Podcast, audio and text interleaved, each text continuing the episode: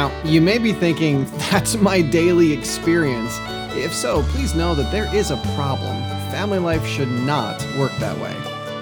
Welcome to Truth, Love, Parents, where we use God's Word to become intentional, premeditated parents.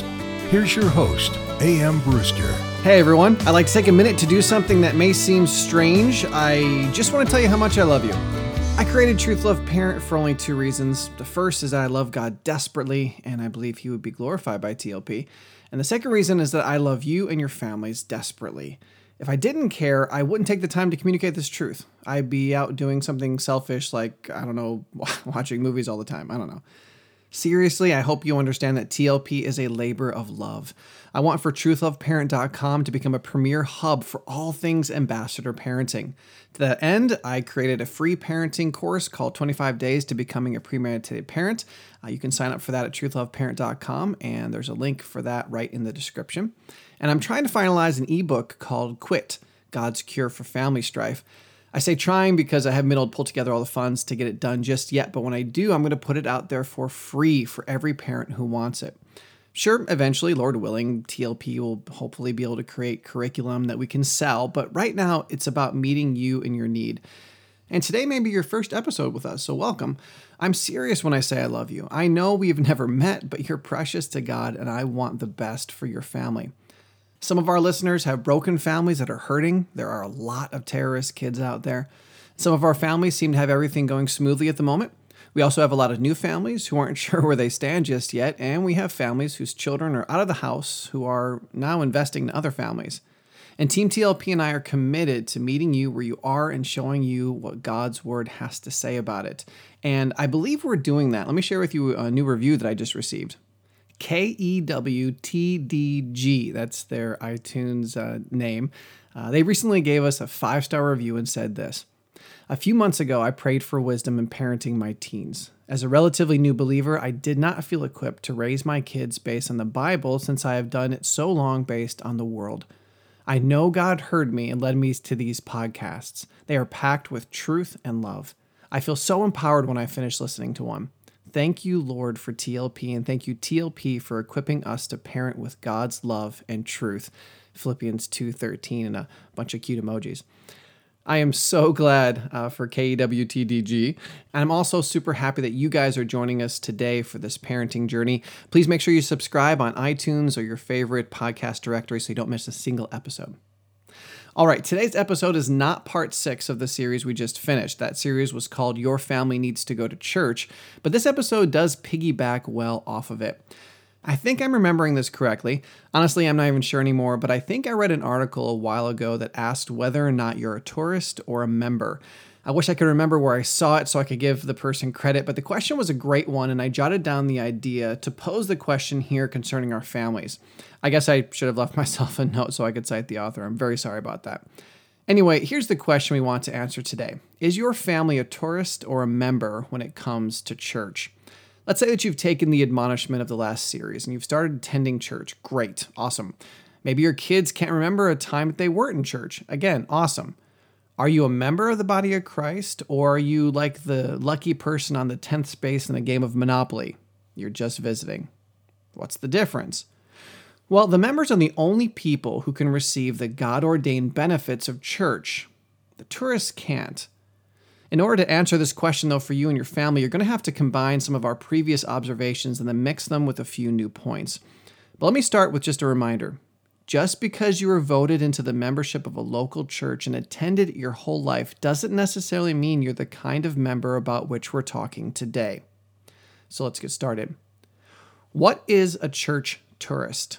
What do they do? Well, number one, they can attend church. They may do it regularly. They can enjoy church. They can love the music and the preaching and the programs. Number three, they can have lots of friends at church. Four, they can participate in the service.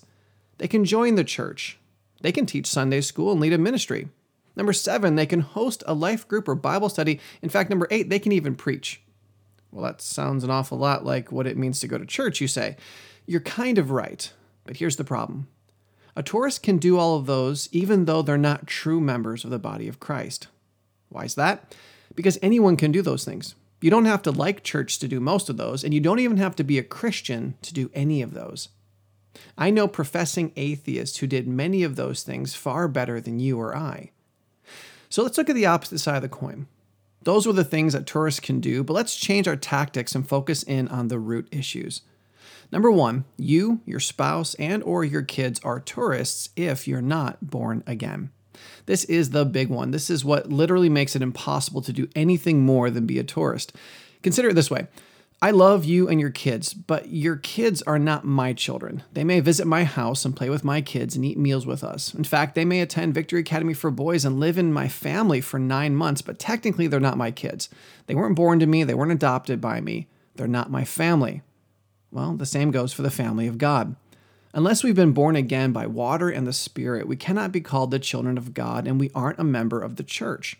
In John 3 5, Jesus said, Unless one is born of water and the Spirit, he cannot enter the kingdom of God. That which is born of flesh is flesh, and that which is born of the Spirit is spirit. There's a clear difference. Unless you've been born again, Sunday tourism is the only option you have. Now, likely, if you're listening to this podcast, you may already be born again, and that's fantastic. But that doesn't mean your spouse and kids are. Your kids don't just get a pass because you are a follower of Christ. Lord willing, my children will have kids and they will be part of my family whether they want to or not. But God doesn't have any grandchildren, He doesn't have nieces or nephews. Everyone must make the personal choice to follow Christ by submitting to His truth and believing His promise if they want to be born again. Later in the same passage in John, Jesus said, For God so loved the world that he gave his only Son, that whoever believes in him, operative word, should not perish but have eternal life. For God did not send his Son into the world to condemn the world, but in order that the world might be saved through him. Whoever believes in him is not condemned, but whoever does not believe is condemned already, because he's not believed in the name of the only Son of God. We did a whole series on why your children believe what they believe. If you've never heard it, you're seriously missing out on one of the most important truths that will revolutionize your parenting. That series starts in episode 95 and is called The Merest Christianity. Belief in God's word is absolutely key to not being a tourist in the church. Then and only then can anyone actually be part of the body of Christ. Now, I still have two points left, but let me clarify. You are a member of the church if you're saved, okay? But members often like to act like tourists. When that happens, the members don't receive the God ordained benefits of church. They end up being functional tourists who cannot receive the benefits of church at all. Look at it this way your family goes on vacation. You get a hotel, you see the sights, and you go home. Now, imagine that your spouse or one of your kids maintained the vacation mentality at home. They make a mess in their room and expect you to clean it up and make their bed. They eat all of your food, dump their plates, and expect you to clean them. They see all the sights, but they never do the work of the family. Now, you may be thinking, that's my daily experience. If so, please know that there's a huge problem with that. Family life should not work that way. There are any number of issues involved in that situation, but I would definitely point you to episode 154. It's all about laying a biblical foundation for family chores. But anyway, so one of the family members continues acting like they're on vacation once they get home. It shouldn't take too much of that before they're not receiving all of the benefits of family life. You can also listen to our Rock, Bread, and Donut series, which starts in episode 106 and deals with why we give our kids the things we give them. Well, the same thing happens in church. Some genuinely born again members of the Assembly of God go to church but act like a tourist. And when that happens, they won't receive the true benefits. So that's why I have two more points. Number 2, you, your spouse, and or your kids are tourists if you're not involved in evangelism.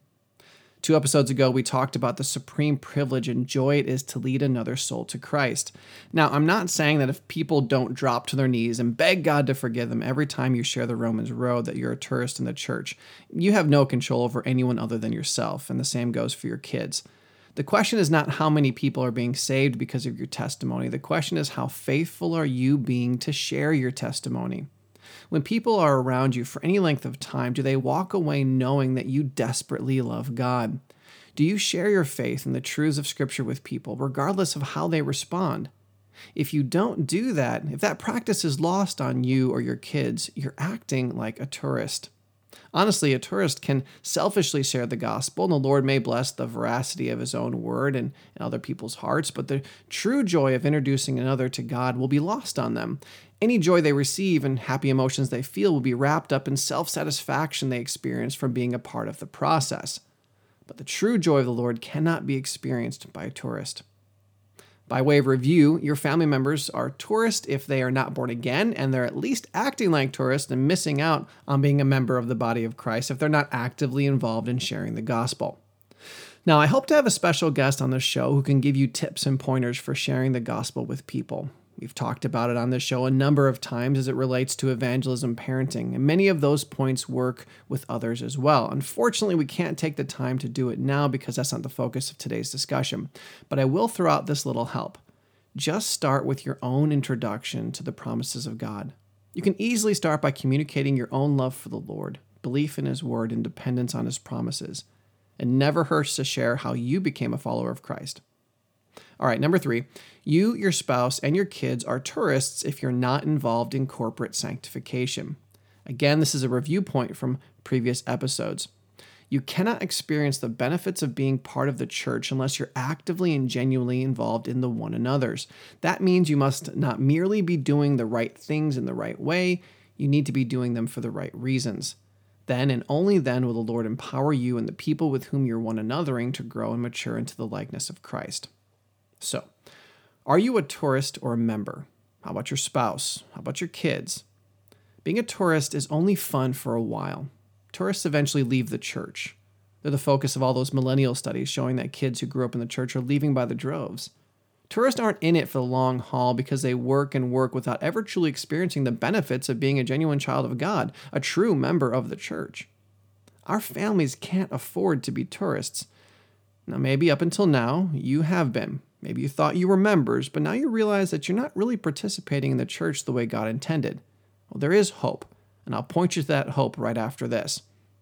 Feel free to access our free episode notes from truthloveparent.com. You'll find them linked below, and please share this episode on social media.